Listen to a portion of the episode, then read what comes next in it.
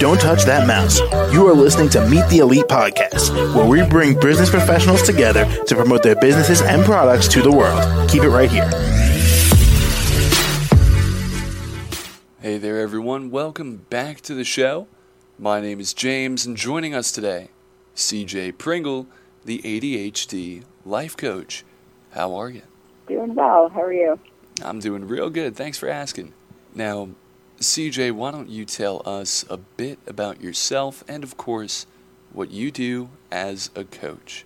Sure. Um, I'm CJ, and um, I own a business called Ways to Work Coaching, which provides um, direction and support for people who are fighting through the overwhelming symptoms that are associated with ADHD. I started this business about a year ago, and as owner of this business, I'm very passionate and committed to helping those who struggle living with ADHD to live better lives um, through the specialized service that I offer.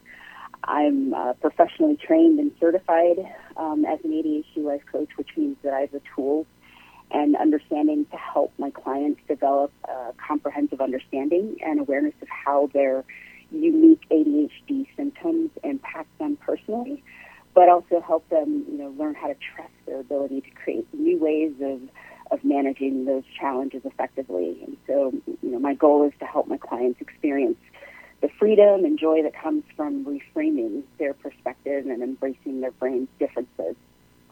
And uh, they're able to gain deeper insight and increased awareness as to why they feel or act in certain ways and find strategies that'll transform or minimize their challenges so life is, you know, more rewarding for them. And what had inspired you to pursue this? Well, you know, like many others, I was diagnosed as an adult with ADHD, um, but I struggled with it my entire life. You know, I daydreamed in school. Um, I, you know, got help from my peers and from tutors um, in high school and college to, to get a, a music degree. I minored in business and I began a career in supply chain, uh, working for a major restaurant company. Um, but you know, because certain tasks like reading music, reviewing financial statements, doing easy math in my head, or just simply speaking off the cuff, because those things were incredibly difficult for me, um, but seemingly easy for my peers and colleagues. You know, I just concluded that I was dumb and stupid. Um, so I suffered from imposter syndrome, fearing, you know, one day I'd be exposed. Um, but the good thing is, um, because much of my work uh, in supply chain was project based, and it involved, you know, a lot of problem solving and improving systems and processes.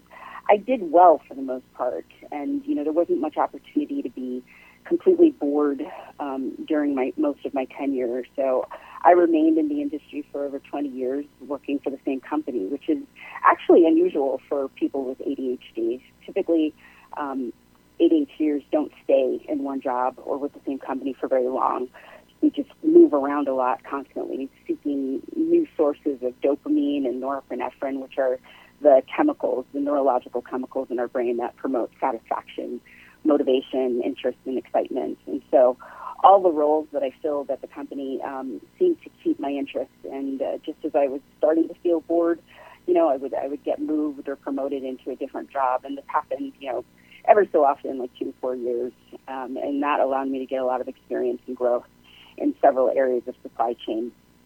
So it was a mutually beneficial but unintended accommodation for my disorder. Um, and I started taking medication after my diagnosis, and you know it has such a dramatic and positive effect on my focus and productivity that you know I, I didn't see the immediate need for the coaching that my doctor recommended.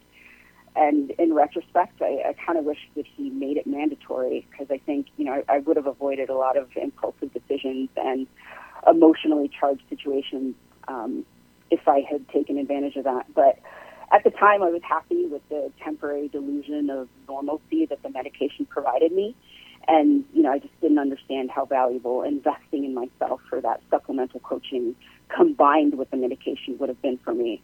And, you know, as the saying goes, pills don't teach skills. So I, I suffered the consequence for that decision. And it kind of all came to a head during um, one fateful business trip where I basically had a mental breakdown and completely reached burnout.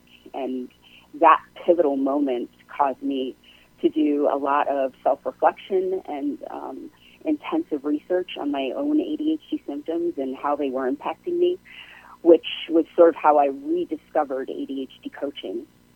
And so the more I learned, the more I became interested in becoming a coach to help other people avoid what I had gone through. So getting to that point was kind of a, a, blessing and, and a curse because of how emotionally painful and draining it was, but then also because of where it landed me. Um, coaching and mentoring others was a natural skill set for me.